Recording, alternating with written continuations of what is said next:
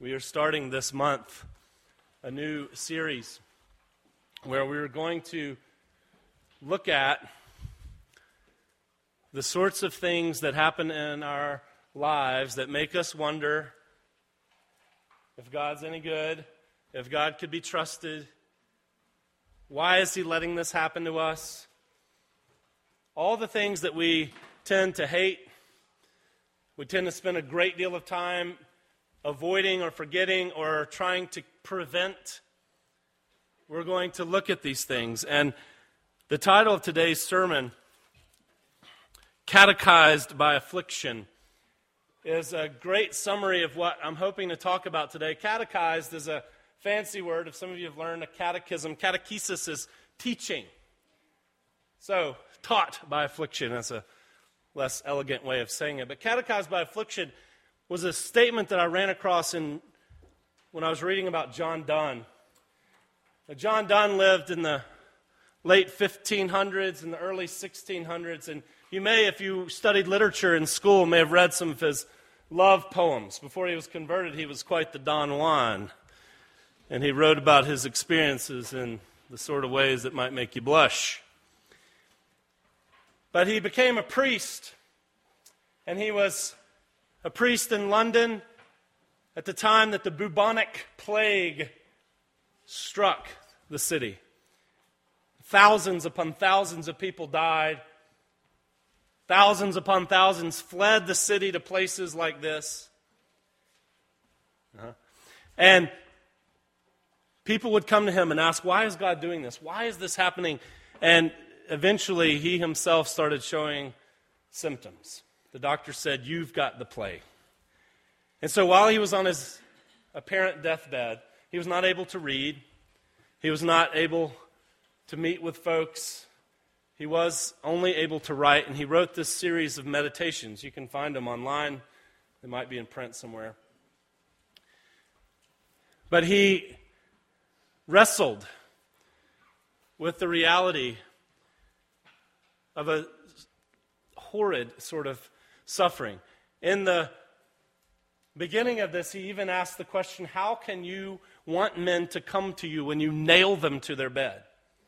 You see him wrestling with God in a fierce sort of match, entertaining his own death, entertaining his own boredom as he sits there in his loneliness and his fatigue, and wondering, Why are these things happening to me?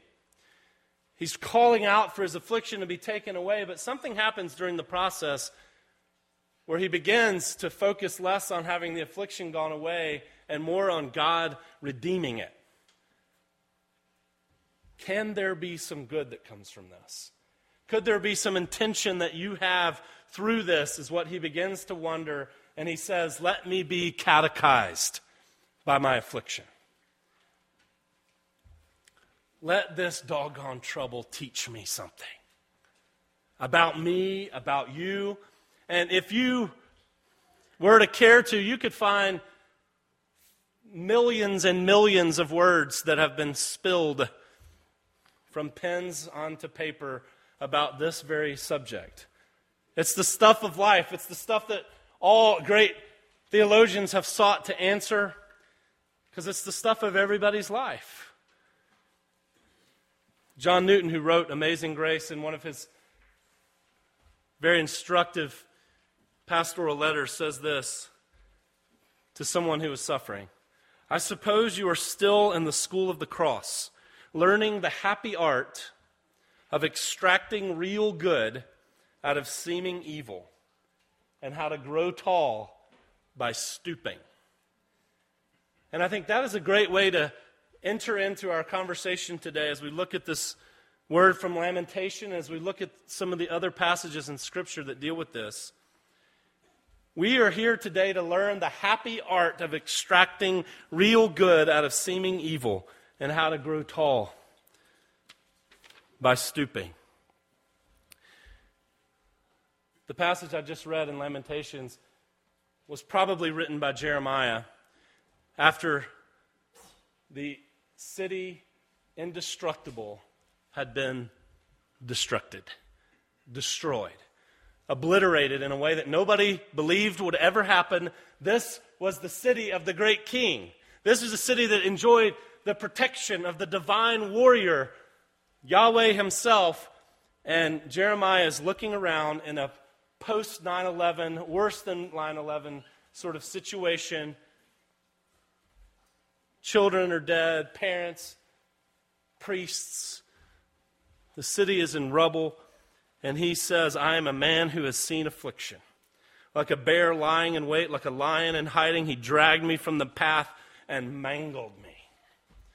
You felt mangled by God before? He screamed out to him sometime, What are you doing? Why won't you let up?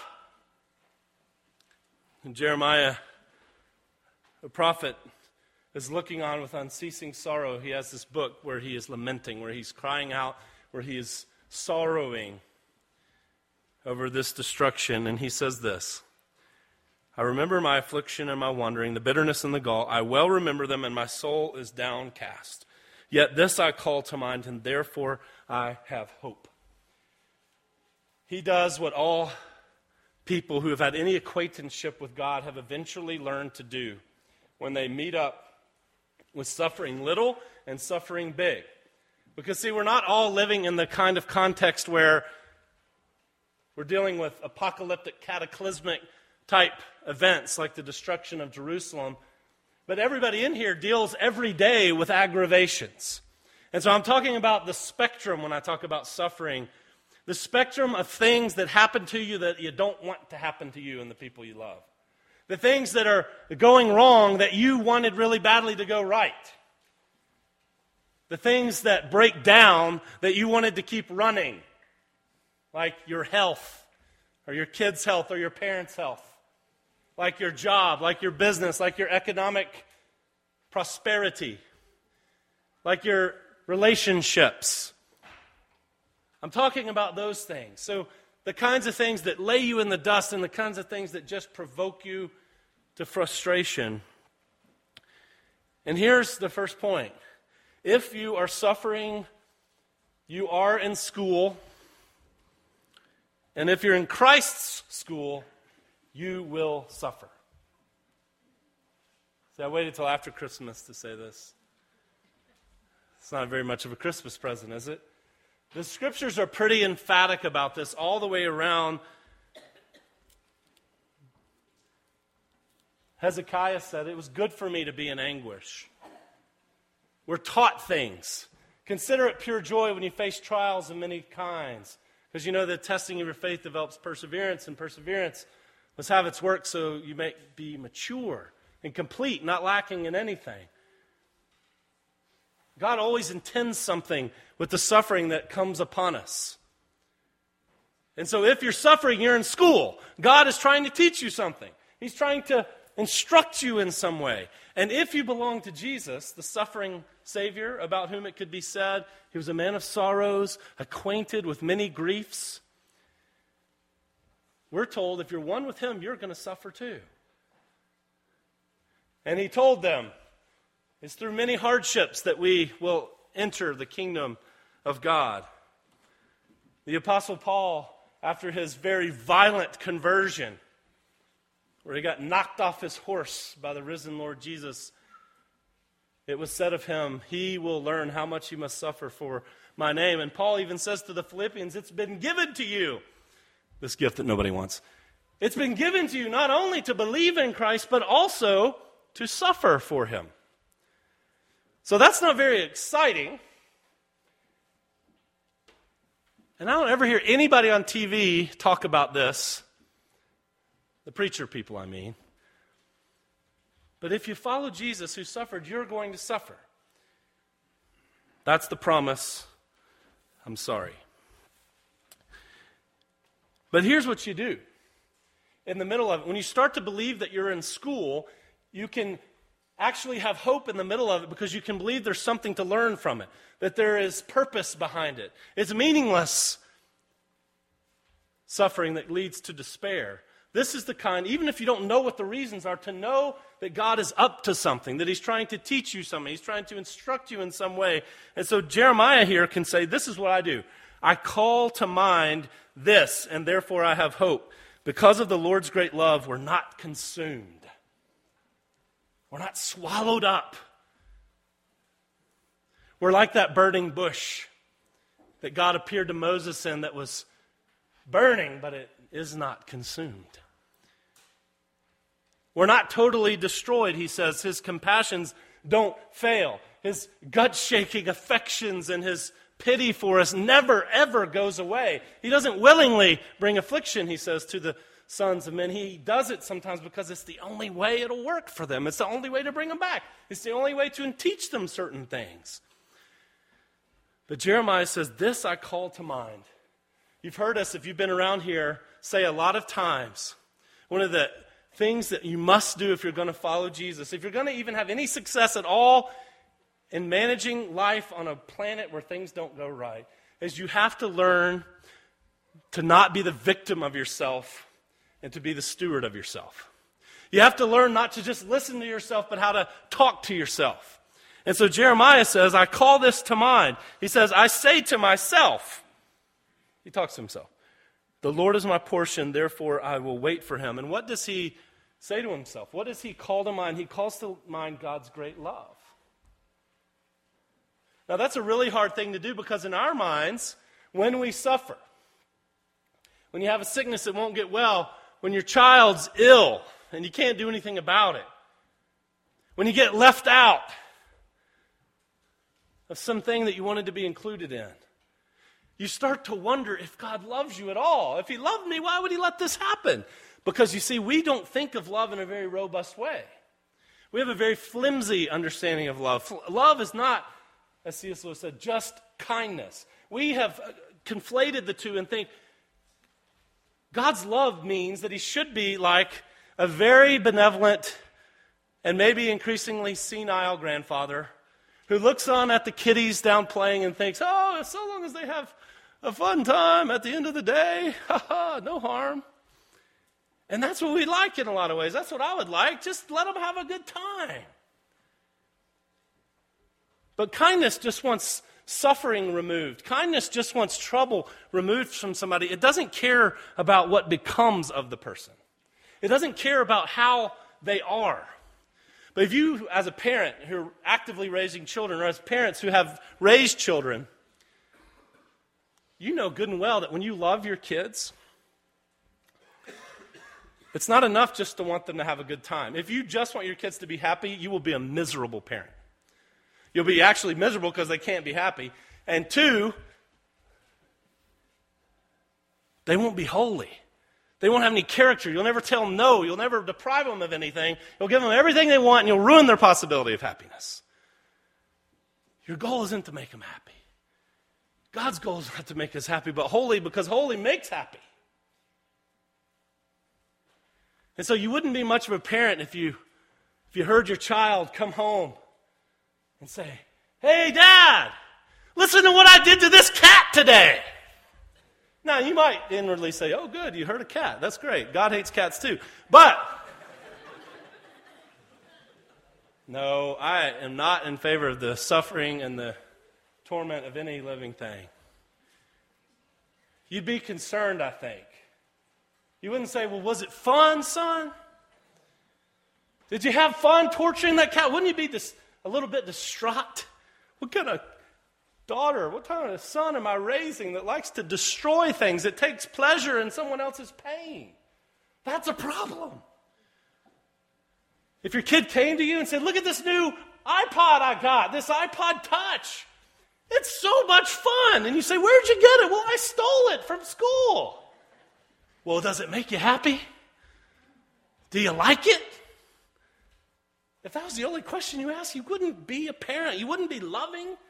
We don't want our kids to steal. We don't want them to be envious. We don't want them to delight in the pain of others. We want them to be loving and compassionate. We care what they become. And so when you start to think about God's love, you have to say, what are the things that God is really deeply, desperately, committedly concerned about? Is that we become like his son. He's undergoing this renovation project that is the most unfinished project on the planet, and he's not going to stop. So that's that. He said it. I'm not going to stop. I'm not going to give up on you. You've got spots, you've got blemishes, you've got wrinkles. My aim is to get rid of them all. Now, think for a second. Let's imagine that you were a pair of pants, or that you were a shirt that had the great pleasure of having some wine spilled on it or something. Something blueberries, red clay, I don't know. Now imagine what it would feel like to be this garment, if a garment could feel. In this garment, you got your spray and wash out and you you beat on it a little bit and you rubbed it in, and it was very abrasive. Didn't feel too good on you. Smelled funny, it was very harsh. And this person is rubbing this stuff in, and then all of a sudden they drown you. They throw in you a washing machine, filling it up with water and all these bubbles. You can't breathe, and soon it starts to agitate. You're in there with other clothes, you're drowning. What are they doing to me?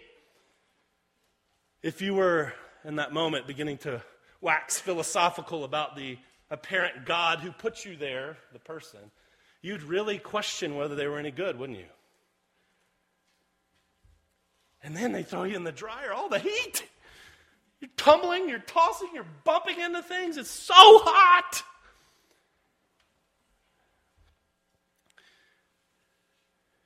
If you didn't consider that this was part of the process of making you as a garment what you ought to be pristine, clean, unstained, unwrinkled, you wouldn't know what you were for.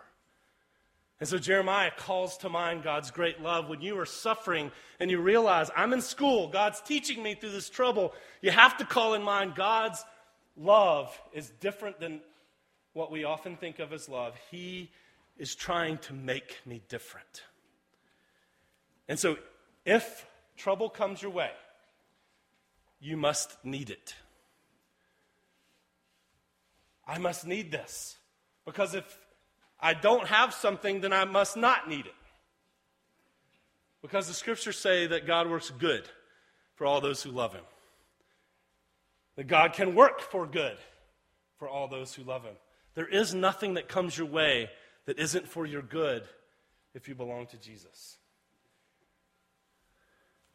If it's coming, it must be needed. If it arrives at your door, if it arrives in your family, if it arrives at your work, it has been vetted and filtered through the hands of a father who's desperately concerned to make you what you were made to be.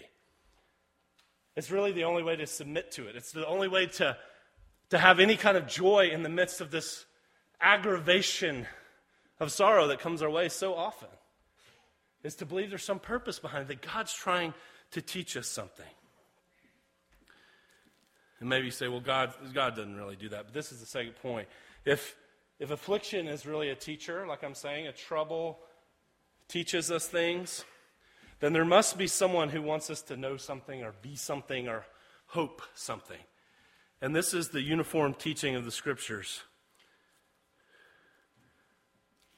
Verse 28 Let him sit alone in silence, for the Lord has laid it on him.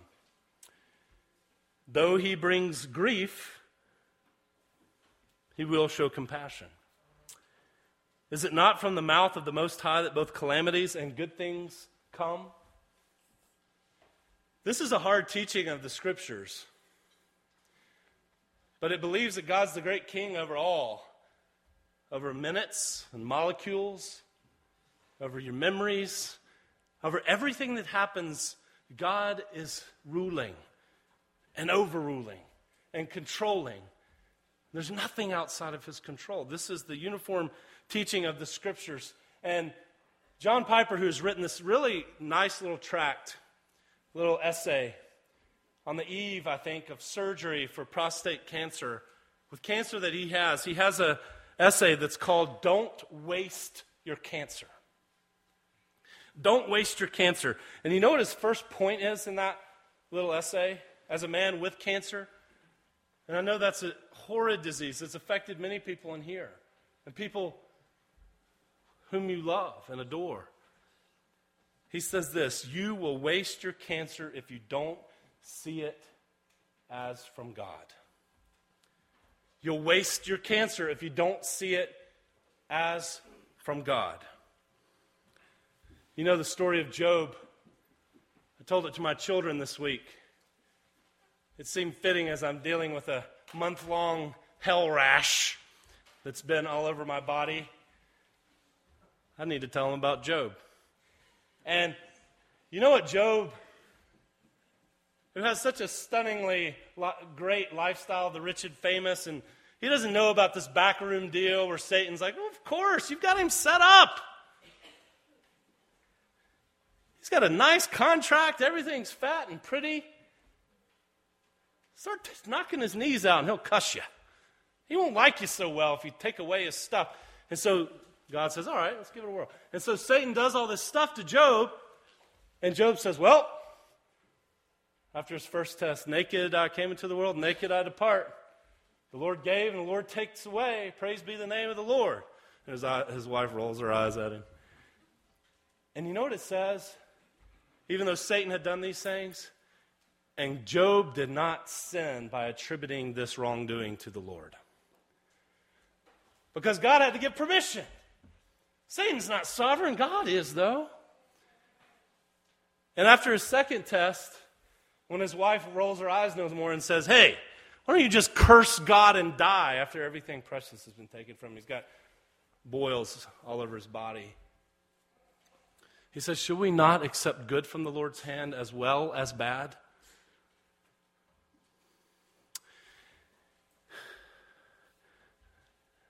You may not believe it because you're the kind of people like me who are always tempted to think in any given situation, if the situation would just change, we'd be better.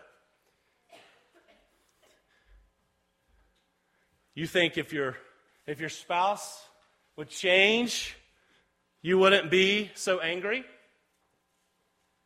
It's your spouse that makes you so critical. It's those dang kids and those temper tantrums that they throw that makes you so discouraged. It's this sickness that makes you so difficult to be around and filled with such self pity. It's the fact there's so much pressure at work. The market's so unstable. That's what makes you so nervous. People have been mean to you. That's why you're trying to protect yourself. And you know, if you can believe as your circumstances become ways that you don't want, that God has tailor made them for you. You can start to reckon with them. You can start not just to think, I need all that to change, and then I'll be okay. You've got to believe that it came from the Lord, or you'll waste it. And the third point is this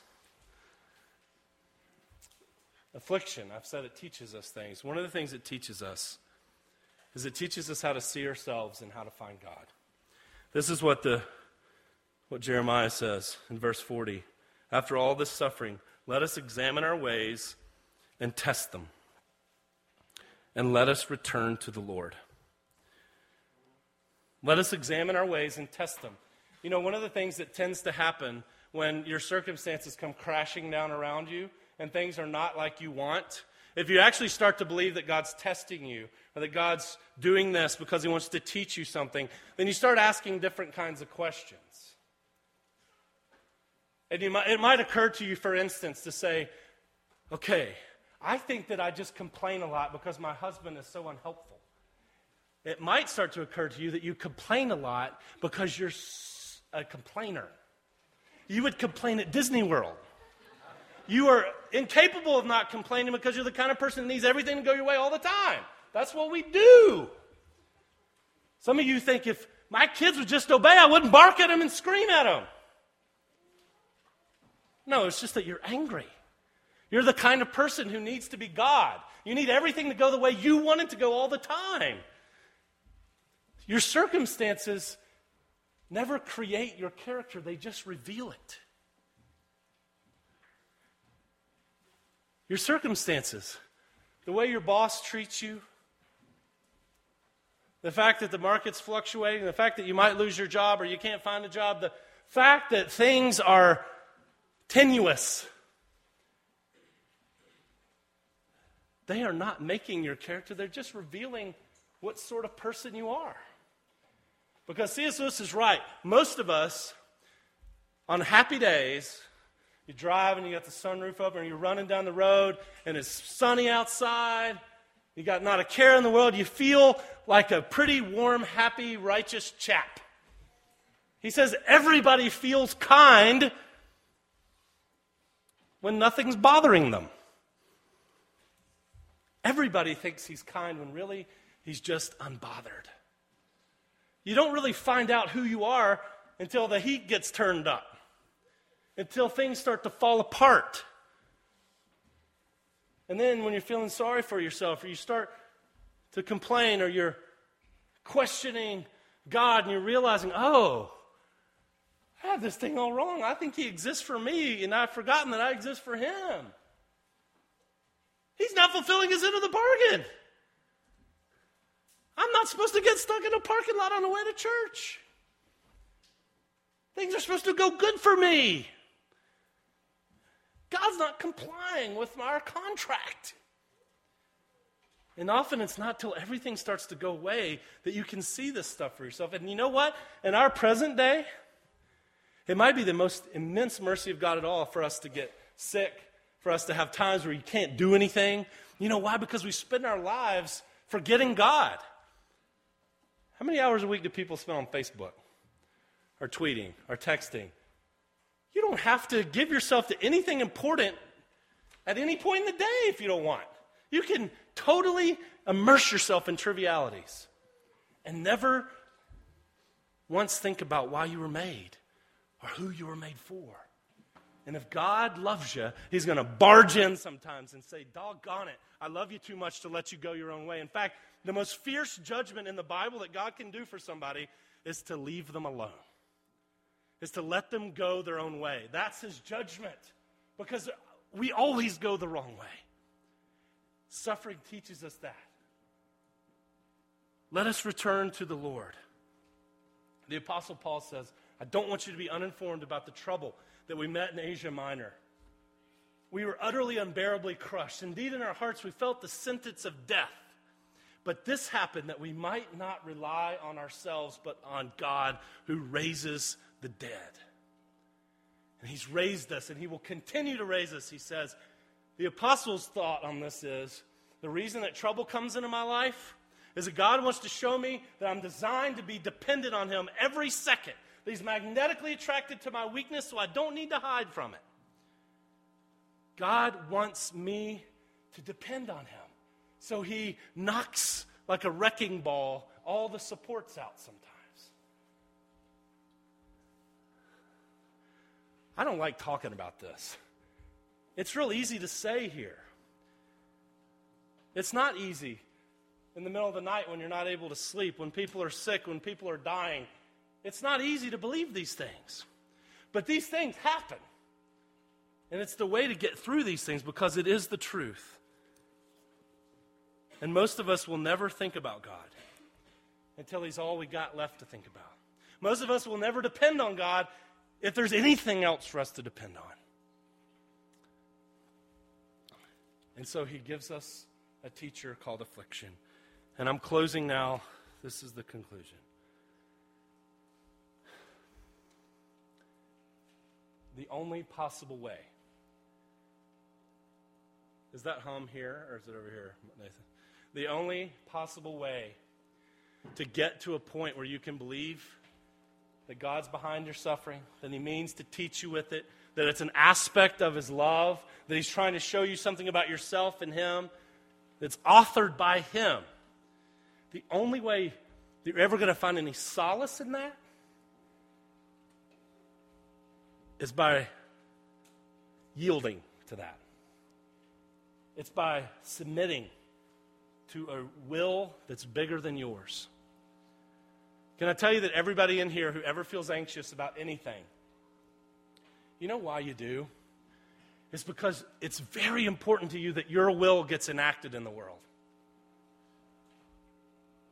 It's important to me too. It's very important to you that your will gets enacted in the world, so you spend a lot of time working, feverishly, worrying, keeping things in place so that everything works out the way you think it ought to work out. And then on the other side, when things don't work out your way, which mostly they don't, you feel resentful, complaining, grumbling like the Israelites. You know why? Because you needed your will to work out and it didn't. So going forward and looking backwards, you're sunk. If you don't have some sense that there's a will on the planet that's more important than yours, that's better than yours, that's smarter than yours. When I was a teenager, I could remember spending the night with my best friend and being at his house. His parents wouldn't be there. And you know what he could do? He could go to sleep with every door in the house unlocked, every light on, all the TVs on, food left out, animals unfed. He didn't give a rip. He could just go to sleep, and I hated him for it. Because you know what my job was? I don't, no one told me it was my job, but I assumed it was my job. Close all the doors, shut all the lights, lock the doors, put the food away, turn everything off, make sure everything is in order. That's my job. Make sure everything's closed down. He slept. I seethed. That's how a lot of us live life. But if you get to the point where you start to realize, you know what? I'm just a dependent little creature who's been existing. I exist for God. And He knows that my happiness depends on trusting Him. He's not mean. He just knows that the best thing I've got going for me is for Him to be everything. And He's going to do whatever it takes so that we will make Him everything. John Newton said it this way There can be no settled peace until our will is in a measure subdued. Fight against every thought that would represent it as desirable to be permitted to choose for yourself. That's the most un American advice I can ever imagine any pastor giving to any parishioner ever. Fight against every thought that would represent it as desirable to be permitted to choose for yourself. That means you walk through the world sometimes open handedly. Lord, I don't know what is best. But I'm pretty sure that you're kind of smart. And you do. And if you wonder what his will is for you, look at the one who lived for you. What he was willing to give up so that we would not be crushed.